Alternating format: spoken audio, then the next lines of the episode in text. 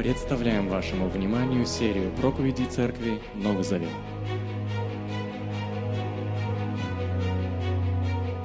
Добрый вечер, друзья. Присаживайтесь, пожалуйста. Слава Богу за новые церкви, которые будут появляться в нашем городе. На самом деле наш город – это большая-большая духовная пустыня. Несмотря на то, что исчисляется там порядка где-то пятидесяти церквей, по отношению к населению это вообще ничто. Наше общество нуждается не просто в церквях. Наше общество нуждается в людях, которые любят Бога и которые умеют любить ближних. Слава Богу за команду. Можно, чтобы команда поднялась? От Андрея Гурина, вот и Оля, супруга, пожалуйста, поднимитесь. Давайте посмотрим на эту команду. Где они? Давайте, давайте, давайте. Отлично. Спасибо, слава Богу. Спасибо. И сегодня утром мы говорили про наши мечты, друзья. Вот у нас есть супружеская пара, Валера, Ира. Мы сегодня говорили, отвечали на вопросы. Еще если и вопросы, задавайте. Мы хотим, чтобы из нашей церкви вышла еще одна хорошая христианская, библейская церковь, которая будет давать надежду людям, вести их к Богу. Так что, пожалуйста, мы двигаемся в это же направлении. Слава Богу! Я очень радуюсь этому. И вот сегодня как раз... В традициях нашей церкви, всякий, кто хочет присоединиться к нашей общине, есть такое понятие, как церковный завет. В этом церковном завете есть пять принципиальных вещей для нас. Это наши ценности. Мы не отгораживаемся ведь этими ценностями. Мы скорее приветствуем всякого человека, который видит в этом что-то драгоценное для себя, потому что он читает Писание. И вот э, в нашем завете церковном, который подписывает каждый человек, желающий присоединиться к нам, первый пункт э, гласит, что мы считаем, что принадлежность к поместной церкви необходима для духовного роста, для служения. То есть невозможно практиковать христианство без принадлежности к конкретной поместной церкви. А если правильно сказать, как Наташа сказала, принадлежать к церковной семье. Но это также нереально, как если, например, человек откуда-то родился, и он вот живет в каждой семье, поскольку он хочет. Хочу в этой семье жить, хочу в той семье жить. Ну, понятно, что социальные связи нарушаются у человека. То же самое в отношении духовного воспитания, духовного роста и своего развития. Итак, сегодня мы обратимся, название моей проповеди «Быть частью большего». На самом деле Бог создал нас быть частью чего-то большего, чем просто наш маленький мир. Вы знаете, что от рождения... У человека, ну, есть гравитация земная, когда, знаете, как это работает гравитация? Если я уравню вот предмет на, на пол, то он же не полетит в потолок, правда? Он упадет на пол. Так работает земная гравитация. Вот так и человек, каждый, рождается со своей гравитацией. Все к своему «я» притягивается. Мама дай, папа дай. Плачет ребенок, еще говорить не умеет, он требует к себе внимания. И это где-то нормально, потому что мы все существа субъективные. Но Бог создал Адама и Еву не просто для того, чтобы они создали свой мирок, свой пузырь, свою скорлупу, в которой они будут жить и, знаете что, закисать. Бог создал человека социальным. Это базовая потребность. И вы знаете, люди формируют так или иначе, формулируют эту истину так или иначе, но на самом деле это глубоко библейская идея, потому что, когда Бог создал Адама и Еву, Он сказал: «Плодитесь и размножайтесь». То есть рожайте детей, пусть дети выходят замуж, женятся, чтобы появлялись еще одни семьи, чтобы было вам хорошо, наполняйте всю землю. Так Бог видит мир. И когда грех вошел в мир, то понятно, что трещины пошли по всем отношениям между Адамом и Евой, между их детьми, между детьми, между собой Каин и Авель. То есть грех начал трещинами вот расходиться вот такими а, по всему человеческому обществу. И когда Бог это увидел, конечно, Он дал шанс человечеству и говорит: «Я... Я спасу этот мир». И вы знаете, Он спасает мир не через одиночек. Он создал народ, Божий народ. И сегодня мы называем этот народ церковью. И Христос сказал: «Я создам церковь мою». То есть не в смысле здания, храм, а в смысле общества, народ, сообщество, через которое я буду говорить и через которое я буду действовать сегодня. Но это немножко я наперед забегаю. Я просто хочу, чтобы мы сегодня с вами буквально немножко, я не буду весь отрывок зачитывать, прочитали из Первого послания к Коринфянам, двенадцатая глава, буквально там может быть восемь стихов, но вы будете следить со мной вместе на, за этим экраном. Итак, Павел говорит о духовных дарах, он обращается к проблемной коринфской церкви, и он пишет следующее. «Есть разные дары, но их дает один и тот же Дух. И есть разные виды служения, но одному и тому же Господу. И есть разные виды деятельности, но во всех действует для всех один и тот же Бог. Каждому дано проявление Духа для общего благо. Возьмем для сравнения человеческое тело. Оно одно, а органов в нем много. Но при этом все органы, хотя их много, составляют одно тело. Так, таков и Христос. Ведь все мы крещены одним духом, чтобы стать одним телом. Иудеи, греки, рабы и свободные, всем нам было дано испить одного духа. Ведь тело состоит не из одного органа, а из многих. И если нога скажет: «Я не рука, я не принадлежу этому телу», разве от этого она перестанет быть частью тела? Или если скажет ухо: «Я не глаз, я не принадлежу к этому телу», разве оно перестанет быть частью тела? Если бы все тело состояло из одного глаза, ну, мультипликаторы диснеевские так вот иногда делают, как бы оно слышало? А если бы все тело ухо, как бы оно обоняло? Однако Бог поместил все органы в одном теле, и каждому из них отвел место по своему усмотрению. Будь все одним органом, где же тело? И вот в результате органов много, а тело одно. Вы все вместе, он пишет проблемным Коринфянам, тело Христа, каждый из вас, один из его органов и часть его тела. В общем, рассуждая о церкви, вот что такое церковь? Спроси у человека прохожего. Ну, это храм, это там здание, ну, окей. Это их позиция. Но Павел, когда рассуждал о церкви, он размышлял о людях. И он размышлял о взаимодействии людей между собой. Вот что такое церковь в понимании апостола Павла, когда он пишет эти слова. И он взял за основу э, идею тела. Кажется, это такой оригинальный прием, э, с помощью которого он хочет раскрыть богословие церкви. Оно-то отчасти так, но не совсем так. Дело в том, что на самом деле апостол Павел, когда использует метафору тела, тело, органы, одно, порознь, он хочет описать новую версию искупленного человечества. Это не произвольно такой, знаете, в голову мыслителю пришел прием, чтобы донести какую-то идею. Да, он идею доносит понятную, но образ он использует не случайно. Потому что эта идея тела, головы проявляется и в послании к Ефесянам, в послании к Колоссянам, в других местах. Он говорит, что мы тело Христа, он наша голова, а мы его тело. Верующие в Мессию объединяются в сообщество. Но вот если вы поместите магнит среди скрепок, вот так идея Христа, Мессии, Спасителя соединяет людей. Вот это органическое соединение между людьми называется сообществом или народом Божьим, или церковью. И вот мы, сообщество, призваны Христом, Мессией, чтобы жить по-новому, предвосхищая пришествие Христа. Итак, церковь или сообщество – это нечто большее, чем приходить по воскресеньям в какое-то здание. Но здесь, когда мы сюда приходим, мы просто заново переживаем вот тот опыт, который нам предстоит еще пережить. Когда все-все-все, все искуплены всех колен и языков, и всех народов, и всех, и всех культур, и всех этнических групп соединятся в один народ в тот самый день, когда придет царство. И вот почему важно принадлежать к поместной церкви каждому, кто считает себя последователем Иисуса Христа. Знаете, люди говорят часто: «Я верю в Бога, мне этого достаточно». Я обычно не критикую а, такую позицию, потому что, ну, слава Богу, что он человек, человек верит в глубине своей души. Ну, достаточно сегодня редкое явление. Уже можно похвалить его за это.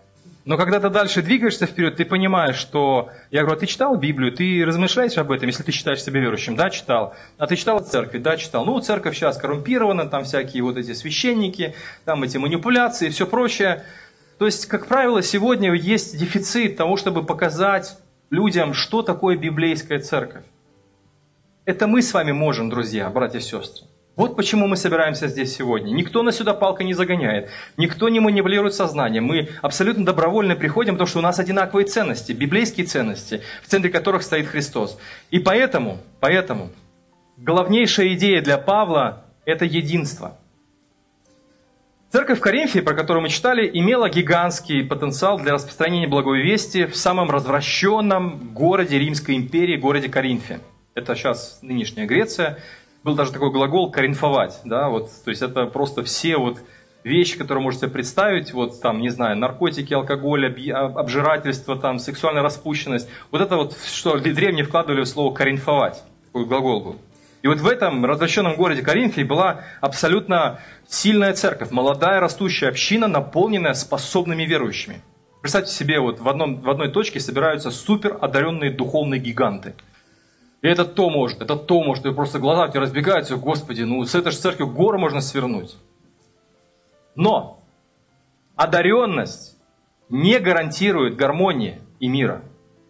Напротив, зачастую а, чрезмерная концентрация одаренных людей в небольшой точке зажигает войну.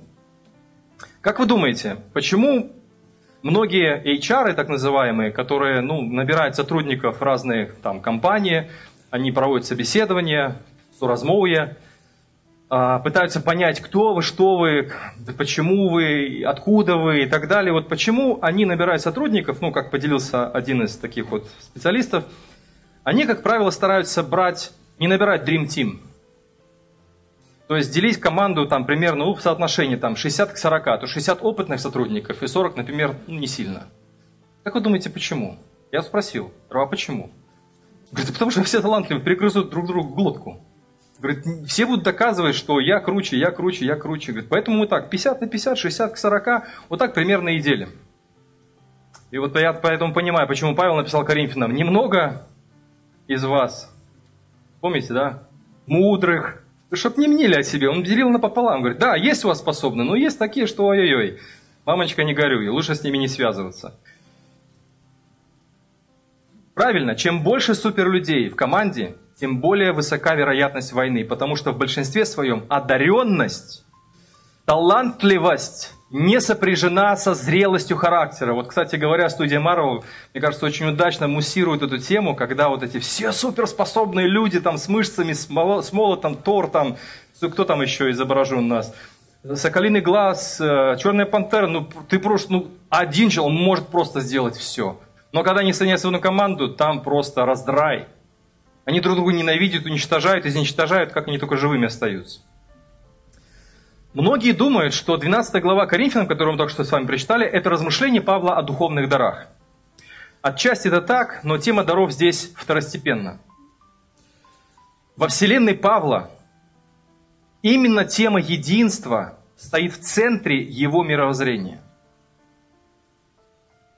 В коротком отрывке, который мы сейчас прочитали, он четырнадцать раз использует слово «одно тело», «один дух», «одно крещение», но это в другом уже послании.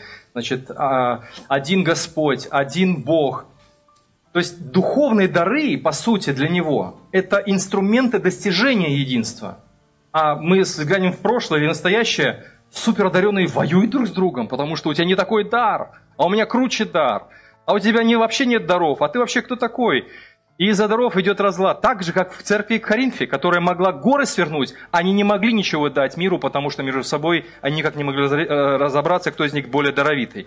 И кульминацией этого единства у Павла является практичная любовь. И кто знает, какая следует, э, вот какие слова следуют за двенадцатой главой Коринфянам, помните?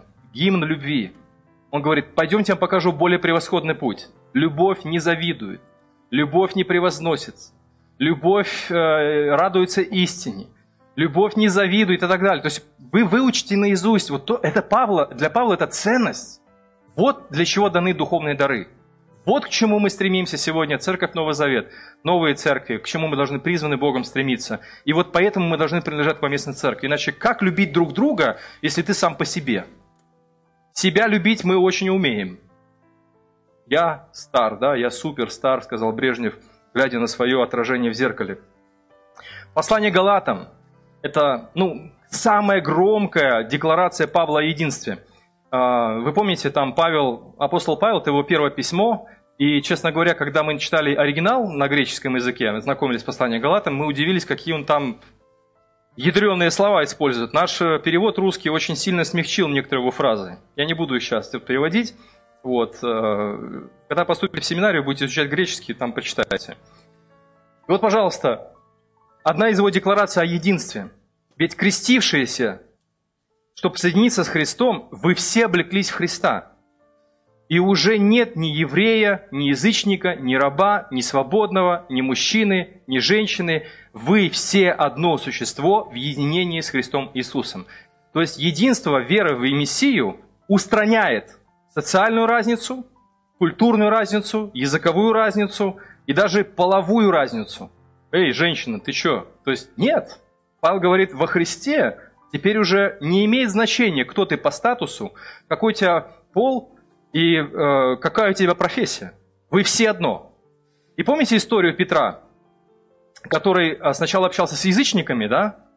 Потом, когда пришли евреи из Иерусалима, а там, знаете, была напряженка с язычниками, он тут же начал устраняться от них, и Павел, завидев это, он сказал, так не годится. Мы должны хранить единство. Мы должны держаться все вместе, мужчины, женщины, язычники, иудеи, рабы или свободные, вне зависимости от статуса, мы все одни. Павел был нетерпим к тем, кто был нетерпим к другим верующим в Иисуса Христа. «Прошу вас, братья, — Павел писал, — остерегайтесь тех, кто вносит разлад и сбивает с пути, наперекор тому учению, которое вы получили. Держитесь от них подальше, от сварливых, от э, вечно недовольных, от вечно бурлящих, буб, буб, бубнящих людей. От них держитесь подальше, но соединяйтесь вокруг Христа, чтобы среди вас царил мир». Первый в Евангелии Павел видит картину, где все верующие в Иисуса, в Мессию, сидят за одним трапезным столом, невзирая на все этнические культурные отличия между собой. Собственно говоря, вот что значит наша Евхаристия или трапеза, которую мы делаем раз в месяц. Это не просто какой-то обряд, чтобы чисто так перед Богом там очиститься, карму свою почистить у престола Божия и пойти дальше в жизнь грешить. Ничего подобного. Каждое хлебопреломление – это символ, за которым стоит глубокая духовная идея единства, что мы призваны быть за одним столом, вот с этим и вот с этим человеком, которого, может, я не до конца понимаю, но принимаю ради Христа. Итак, единство не появляется само по себе. Нужно что-то делать. Пять мыслей, очень коротко, не буду вас долго, постараюсь долго не задерживать. Почему нам важно стремиться к единству? И почему нам важно принадлежать к поместной церкви? Итак, первый шаг. Примите факт, что мы навсегда останемся разными. Самая глубокая ошибка в человеческих отношениях, когда мы говорим о церкви прежде всего, это изменить другого человека. В супружестве это то же самое. Самые больные удары судьбы происходят в семье тогда, когда один супруг пытается переделать под себя другого супруга и наоборот взаимно. Это самая глубокая ошибка в построении отношений. Никогда вы не измените другого человека, потому что вам с трудом удается изменить себя. Поэтому нужно просто принять тот факт, что мы разные навсегда. Одна из самых больших проблем христианства – это стремление к однообразию, которое убивает дух Евангелия, а ведь этот дух выражается в богатстве палитры человеческих культур, языков и характеров. Я вот недавно слушал проповедь Алана, небезызвестного нам, на английском языке. Он, он очень такой путешествующий человек по миру, и это отличает его очень сильно от тех людей, которых я тоже знаю. И вообще люди, у которых широкий кругозор, миссионерский такой дух, они видят разные культуры, они видят разные церкви, они видят разных христиан. Они говорят, ребята, иногда мы просто смотрим на мир через замочную скважину. Так нельзя. Вот поэтому мы должны стремиться не к такому узколобому единству, а к единству вокруг Иисуса Христа. Если вы меня спросите, в чем сущность Евангелия, я вам скажу Христос. Его жертва, Его смерть, Его воскресение и Его благодать. Поэтому наша цель – стать церковью Иисуса, а не сектой, со своей агрессивной субкультурой. Я помню, когда читал Евангелие от Иоанна первый раз, будучи подростком, мне как-то вошли в сердце слова очень простые. Я потом в воскресной школе этот урок даже вел, когда уже стал христианином, где Иисус: «Всякого ко мне, кто придет ко мне, я не изгоню вон. И того, кто приходит ко мне, я не выгоню вон». Вот фраза «не выгоню вон» – это значит, что я активно приветствую всякого, кто встречается на пути моей жизни. Когда в церкви, в лагере появляется новый человек, которого не знаете, конечно, не надо на него нападать, потому что не все люди понимают это. Вот, о, привет, я рад тебя видеть, там любой его забомбардировать так, что он просто будет, ну, ребята, я вообще хочу как-то отдохнуть душой, а вы тут на меня нападаете. Но в любом случае, наша позиция жизненная должна быть такова, что мы должны приветствовать всякого человека, посланного Богом на нашем пути. Быть ему, быть радым ему, быть просто радостным тому, что он есть. Вот так, ну, лично я по природе, я уже говорил много раз, что я интроверт. Никто не верит мне, что я больше интроверт, чем экстраверт. Меня спрашивают, что же меня заставило все-таки занимать активную социальную позицию по жизни. Один умный человек, вообще многие такие умные книжки, которые я читал, изучал, и смотрел, наблюдал, и сам за собой наблюдал, я понял, что если я ничего с этим не буду делать, я к старости своей просто замкнусь в какой-то такой комнате с книжками и буду сидеть там загибаться. Я этого не захотел, мне просто это как-то не хочется. Интровертивность, она здоровая, нормальная. Но когда ты со временем не работаешь над собой, не балансируешь, не выстраиваешь гармонические отношения с окружающими людьми, то ты просто-напросто замыкаешься в своей скорлупе. Поэтому поначалу, когда я предпринимал попытки все-таки пересиливать себя, качать свой духовный пресс, да, я результатов быстро не видел. Но со временем появился какой-то опыт, появились какие-то навыки, и я даже стал кайфовать. Вау, столько разных интересных людей, столько интересных мнений. И даже тот стереотип, все неверующие вот такие, это неправда. Там, или все там баптисты такие, или все пятидесятники такие, да это неправда. Вот. Все там православные такие, тоже неправда. Поэтому встречайте с благодарностью всякого человека, прежде всего того, кто называет себя христианином. И вы станете сильным. Потому что со временем, когда мы прилагаем такие усилия в эту сторону, мы, меньше, мы учимся меньше думать о себе и принимать других. Вот в качестве такого тренажера я предлагаю вам прочитать послание к Римлянам. Апостол Павел очень настойчив в отношении любви, вы просто не представляете. Кажется, он такой резкий бывает иногда, но он резок именно тогда, когда разрушается единство между верующими. И вот когда это единство созидается, он говорит: «Пусть любовь ваша будет искренней, ненавидьте зло, будьте преданы добру, любите друг друга, как братья всем сердцем. Старайтесь превзойти друг друга во взаимном уважении». Это, знаете, когда в дверях стоят два человека. После вас, нет после вас, после вас, нет после вас, нет после вас. Завалите его вдвоем, да? Это не просто вежливость. Это именно искренние, направленные усилия в ту сторону, чтобы меньше думать о том, что у меня есть права, и больше думать о том, что эти права есть у другого. Это трудно. Я хочу сказать по собственному опыту, это очень трудно, и война будет не на жизнь, а на смерть. И если вы будете идти этим путем и проливать много крови своей, находясь в этом направлении, выходя из своей собственной скорлупы самолюбования, самовосхищения или, может быть, замкнутости, страха, вы будете выбираться оттуда с болью, но это будет единственно правильный путь, чтобы действительно быть похожим на Христа.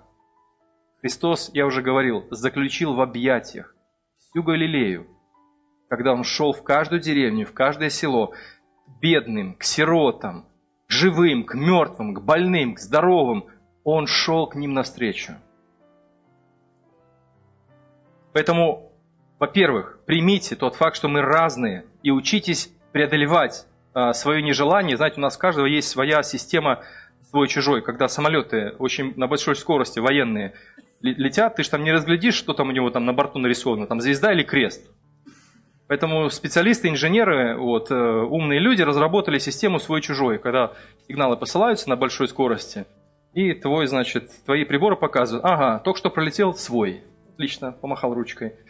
Потом раз твоя система не распознала сигнал, так, чужой, надо его там куда-то прижать.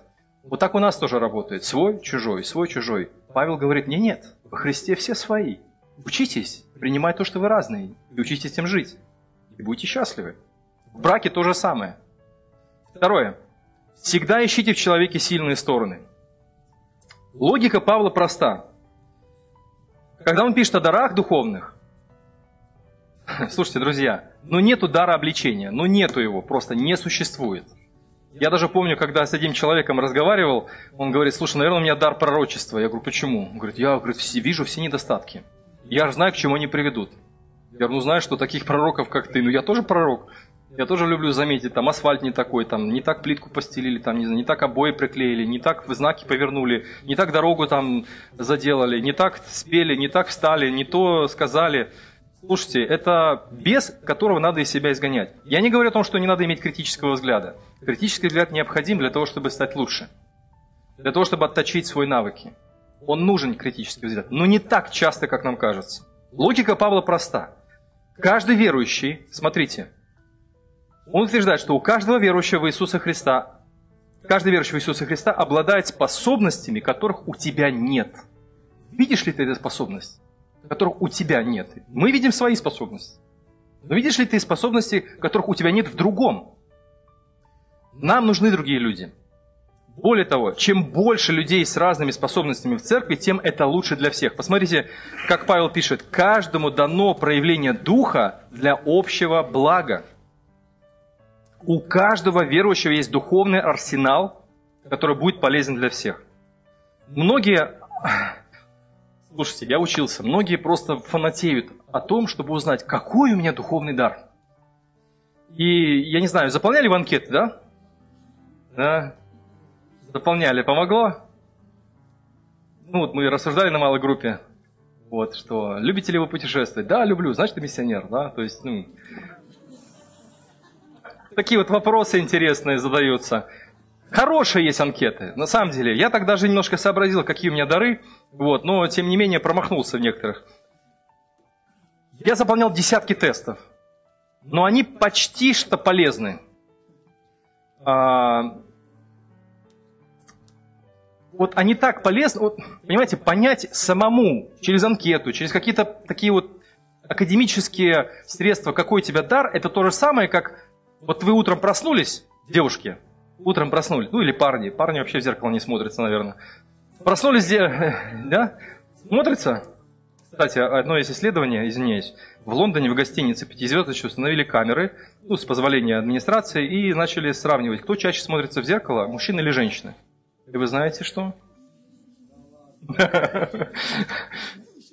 Тогда в Лондоне, это в Лондоне, смотрели мужчины чаще всего в зеркало, поправляя прическу. Я был в шоке от этих мужиков. Так вот, смотрите. Вот полагаться на эти тесты, это то же самое, как пытаться представить себе, как я выгляжу этим утром без зеркала. Вот давайте сообразите, как я выгляжу. Например, я работал, там, сжигал там, мусор, помню, там, кирпичи, там, грязное лицо. Я пытаюсь понять, что чи... мне так кажется, что я чистый. Подошел к зеркалу, батюшки, мне же нельзя в магазин даже ходить в таком виде. Поэтому я предлагаю два шага, чтобы понять, какой у вас духовный дар. Первое. Оглядитесь вокруг и спросите себя, что вы знаете о способности других братьев и сестер, которых вы знаете.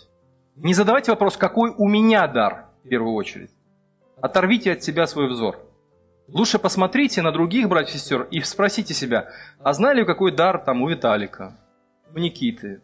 Я задумался вообще, когда... мы задумались только о себе. А как насчет дара у Тимы, у Филиппа? Какой у него дар? Ты можешь сказать? Так, оглянулись, первое. А второе, пойди к нему и скажи, мне кажется, что у тебя вот эти способности. И если к одному человеку подойдет хотя бы десять, у него уже будет реальное представление о том, как Бог использует его в этой церкви. Понимаете? То есть не просто бумажка с такими э, закорючными вопросами, чтобы потом ты бах и понял, что у тебя дар миссионерства, потому что ты любишь путешествовать. А потому что тебе живые люди, с которыми ты взаимодействуешь каждый день. А у нас устройство пасти не позволяет вообще похвалить человека. Понимаете? Мы критиковать только умеем. Нельзя, нельзя. Перестраивать нужно свое мышление. Не у гроба стоите говорить, каким он хороший был брат. Знаете, я на похоронах часто слышу о том, как вот лежит мертвый человек, да, жена рядом, дети рядом с ним, и все братья, которые при жизни его там тюкали, вдруг у гроба у них просыпается. Это естественно, это как бы о мертвом либо хорошо, либо ничего, как говорится. Но давайте менять эти стереотипы. Скажите, что у человека получается. Если не получается, молчите. Но скажите, что получается. Ободрите его. Я могу сказать, что я как пастор тоже часто нуждаюсь в ободрении. Элементарно просто человеческом ободрении, чтобы сказать, ну да, нормально, круто, слава Богу. Знаете, есть такое опасение, что ну возгордиться же, что ты о его гордости беспокоишься, о своей беспокойся. Пойди скажи, слава Богу, у тебя получается вот это. Там, не знаю, служить, помогать, там, ремонт делать, не знаю, видео монтировать, песни там, писать, музыку сочинять. Ободрите. Не скупитесь на комплименты. Как Павел писал, превзойдите друг друга во взаимном уважении. Не скупитесь на добрые слова при жизни. Поэтому первое, спросите себя, какой дар у другого. И второе, пойдите к нему и скажите, знаете, что вам хочу сказать? Ваш хлеб вернется к вам обратно. К вам тоже подойдут и скажут, у тебя вот это классно, слава Богу за тебя. Третье, перестаньте сниматься в главной роли. перестаньте сниматься в главной роли. Мы... Самый первый совет, фундаментальный простой совет для того, чтобы иметь счастье в жизни. Я сейчас даже опираюсь не на Библию, потому что Библия говорит э, о том, что мы должны любить кого прежде всего? Бога. Это уже очень серьезный отрыв от себя. И второй, вторая заповедь какая? Возлюби ближнего. Это и второе еще, знаете, как, как вот киллеры, значит, выстрел и контрольный. Первый выстрел в наше эго. Возлюби Бога больше, чем себя. Как? Да! А второй выстрел в голову. Ближнего. Потому что ты себя и так любишь. И ты, бам, отдаешь в разные стороны эту любовь, и вы обогащаетесь еще больше. Поэтому Павел, говоря о духовных дарах, он говорит: ребята, служите друг другу, а не себе. Не свои права отстаивайте, а его. Не о себе заделывайте все, а ему. Потому что Дух Святой дает дары для общего блага. Поэтому отстранитесь от себя и поймите, что вы не главный в жизни, как, например, вот этот вот принц-прелестник, да, я не помню, как его... Как? Нет, это не принц, это Шрек, принц-прелестник. А, да? Ну, я уже давно не смотрел его. Отстранитесь, что вы, главный в жи... вы не главный в жизни. Знаете, когда говорят, там, ты там самый главный, ты не главный. У меня хорошая новость для тебя. Фу, наконец-то, я не главный, слава Богу, все не на, на мне не держит. Ты можешь изменить мир. Да, ты можешь изменить мир, но без церкви, хорошо, без сообщества ты не можешь ничего сделать. Если ты просто маленькая щепотка, несущаяся в водах какой-то реки, ты ничего не можешь, ни шторм тебя, ни шторм преодолеть, ничего. Ты, вот если вы, например, вот давайте вопрос, тест такой проведем на адекватность вашу, да, на нашу. Если вы стоите на берегу океана, и вам говорят, выбирай, на чем ты переплывешь океан, на лодке с веслами, да, или на круизном лайнере. Вы адекватный, да? Какой у вас выбор? Уже есть один неадекватный, с ним не связывайтесь. Естественно, естественно, потому что это долгое путешествие. На лайнере есть все, там, начиная от туалета, заканчивая там всеми развлечениями. Потому что даже сейчас вот Илон Маск думает о том, как на Марс отправить экспедицию. Знаете, вопрос номер один какой? Кажется, технический вопрос, да? Как это сконструировать корабль? Да, это вообще не проблема. Корабль сконструирует, только деньги давай. У Илона Маска и его там компании вопрос номер один. Чем, то есть как люди будут жить в течение трех лет этого полета? Это вопрос номер один. Вы теперь понимаете, насколько важно принадлежать к сообществу, к церкви. Библия говорит о том, что каждый верующий в Бога, он просто как магнит, как, как скрепка к магниту тянется к этому сообществу. Это, это не вопрос, это вопрос жизни и смерти твоей, твоей веры, твоего формирования, твоего роста как личности. Павел говорит, если бы все тело состояло из одного глаза, как бы оно слышало, если все тело ухо, как бы оно обоняло. Однако Бог поместил все органы в одном теле, и каждому из них отвел место по своему усмотрению. Поэтому, во-первых, научитесь воспринимать мир глазами других людей. Во-вторых, научитесь воспринимать мир глазами Бога. Вы важны в глазах Бога, но Он главный. Мы нет. Мы Его слуги, подмастерья, подпасынки. То есть мы Его ученики. Мы не главные. Мы важны для Него, но главный Он. Мы всегда субъективны. Поэтому мой взгляд, мой взгляд на ситуацию, на мир, это только часть картины. Вы когда-нибудь пазлы... Любите собирать пазлы? У нас есть специалист в группе, который там из двух тысяч кусочков собирает, там сколько он за время собирает? Собирает огромную картину, там две тысячи, три тысячи. Вот возьми один пазл, скажи, смотри, что здесь изображено. Ты будешь на него пялиться три часа, пять часов. Ты не можешь понять, что на нем изображено, потому что это всего лишь часть многотысячных кусочков.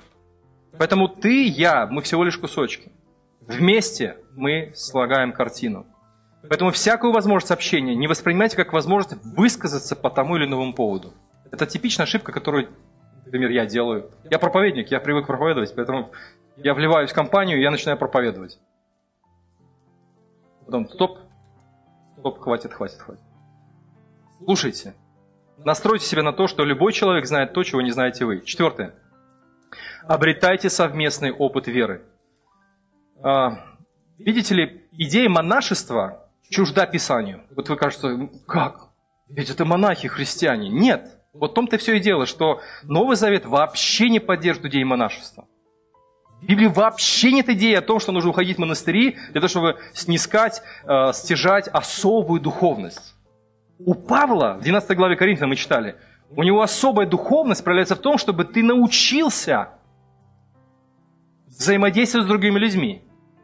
Вот тогда ты будешь духовно расти. Устраняясь, ты дичаешь, ты теряешь связь с реальностью. Со времен библейской школы я усвоил простую истину. Поленья, сложенные вместе, кстати, церковные каникулы наши, горят очень долго. Но как только вы одно полено откладываете от костра, что с ним произойдет за короткое время? Оно потухнет. Вы удивитесь, как мало Библия говорит об индивидуальной вере и как много о Божьем народе и о жизни людей друг с другом. В Ветхом Завете это народ Израиль, в Новом Завете это Божий народ, церковь, состоящая из верующих разной культуры и национальности. Большинство посланий Нового Завета обращены к общинам, а не к отдельным людям, за исключением Тимофею, Титу и Филимону. Поэтому изучайте Библию совместно. Малые группы – это архиважно для нас, это будет отдельная тема. Мы будем следить за тем, чтобы не было такого, что человек просто сам по себе. Не потому, что мы хотим контролировать сознание, а потому, что мы хотим позаботиться о его вере. Он не сможет держать связь с реальностью, если он сам по себе христианин. Это нереально. Павел, вы открываете шестнадцатую главу Римлянам, последнюю главу Римлянам. Кажется, такой суперспособный человек. Посмотрите, шестнадцатая глава, сплошные имена. Спасибо брату за это, этому брату за то, этой сестре за это, этой семье за то. Это... Там просто, не знаю, сколько человек, свыше двадцати человек. Павел, он, был вза... он всегда был в взаимодействии, хотя он был суперталантливый, супергерой. Но он всегда работал в связке с другими людьми. Вот, пожалуйста, один из примеров. Павел, тема единства просто номер один. «Только живите достойно вести Христовой, живите так, чтобы я увидел, когда приду к вам, что вы дружно стоите плечом к плечу, все как один, сражаясь за веру в радостную весть». Христианство без принадлежности к реальной церкви бессмысленно, так как многие указания апостолов просто теряют смысл. «Любите друг друга!» И такой, ну, где ты? Нету. Э, «Служите друг другу!» Ну, я там послужу как-нибудь. Как? Кому ты будешь служить? С кем ты будешь взаимодействовать? И, наконец, пятое. Несите весть Евангелия сообща. Еще раз хочу подчеркнуть, что великое поручение, данное Христом Церкви, дано не талантливым одиночкам, а всей христианской общине. В этом главный секрет растущей церкви. Апостол Павел пишет Колоссянам: «Молитесь также о нас, чтобы Бог открыл нам двери для слова и дал нам возвестить тайну Христа. Ради нее я в цепях. Молитесь, чтобы я смог возвестить ее и раскрыть так ясно, как я должен». И дальше он говорит верующим: «А вы ведите себя мудро с посторонними, используйте любую возможность, и пусть ваша беседа всегда будет приятна и остроумна, и пусть для каждого из вас у вас найдется нужный ответ». Апостолы стояли в проломе за церковь, они двигали дело, а община прикрывала их тылы, сохраняя единство между собой. И Павел, когда двигался дальше по Римской империи, ему нужно было возвращаться назад, потому что в Коринфе, извиняюсь, просто раздрай пошло все. И он возвращается и говорит: «Нет, ребята, живите в единстве». Потом дальше он двигается. Потом раз, в Риме началось напряжение между евреями, между язычниками. Он им послание пишет. То есть он латал эти дыры для того, чтобы Евангелие еще сильнее и еще дальше отправлялось по Римской империи. Поэтому бесполезно проповедовать людям о прощении Бога, о любви, о принятии, если у нас здесь, извиняюсь, полный алис, капут. Вот поэтому нам важно скреплять это единство и сообща заниматься благовестием. Вот что тут далеко ходить, вот семья вот Ивановых открыла свой дом для многих людей. Очень крутая идея. Сегодня утром мы познакомились со служением христианских трудовых отрядов. Супер! Евангелие распространялось не одиночками, а церковной семьей.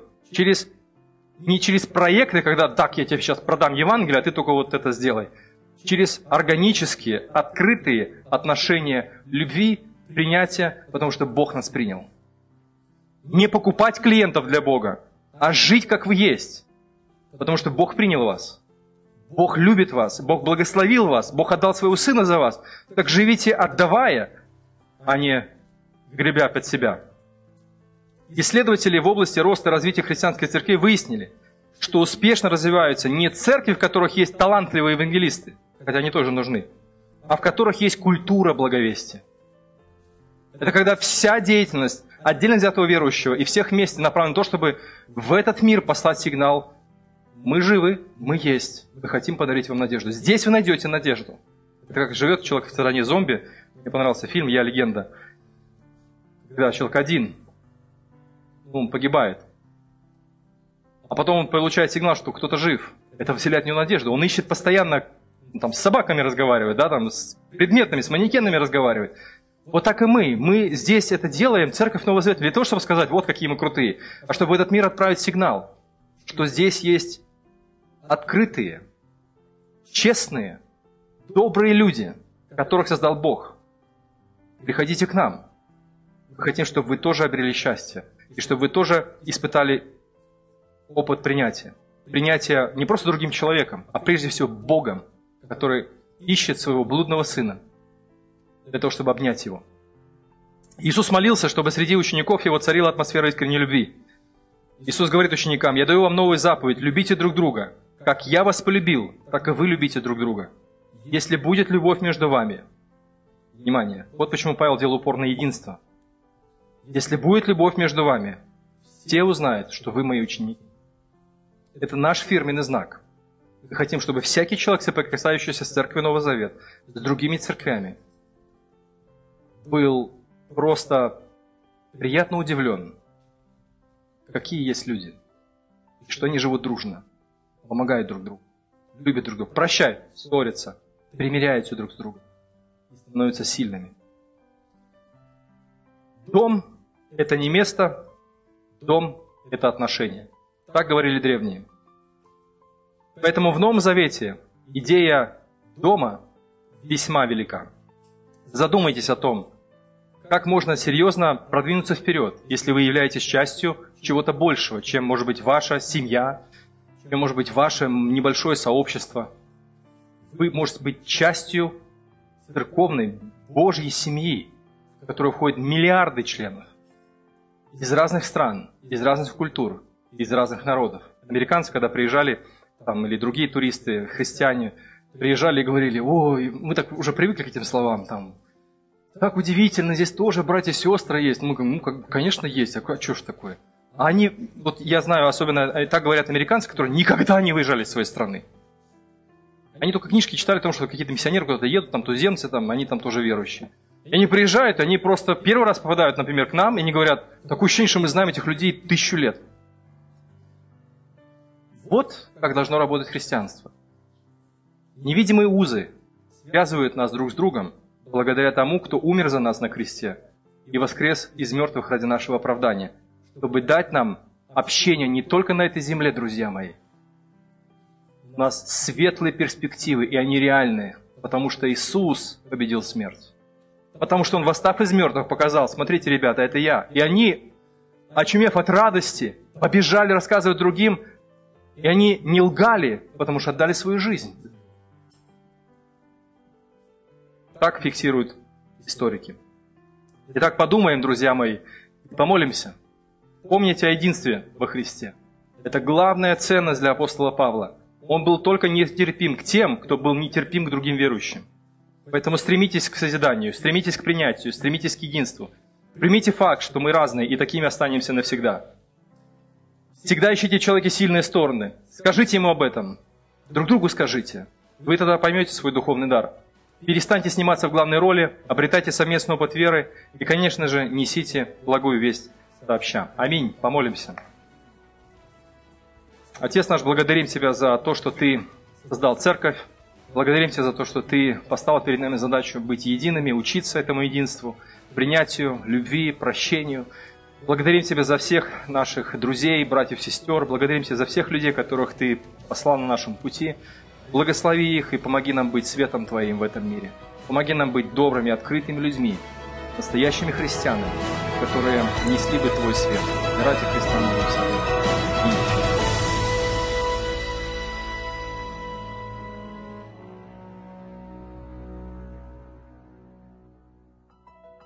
Записи этой и других серий подкастов доступны на нашем сайте завет точка орг и в каталоге подкастов iTunes.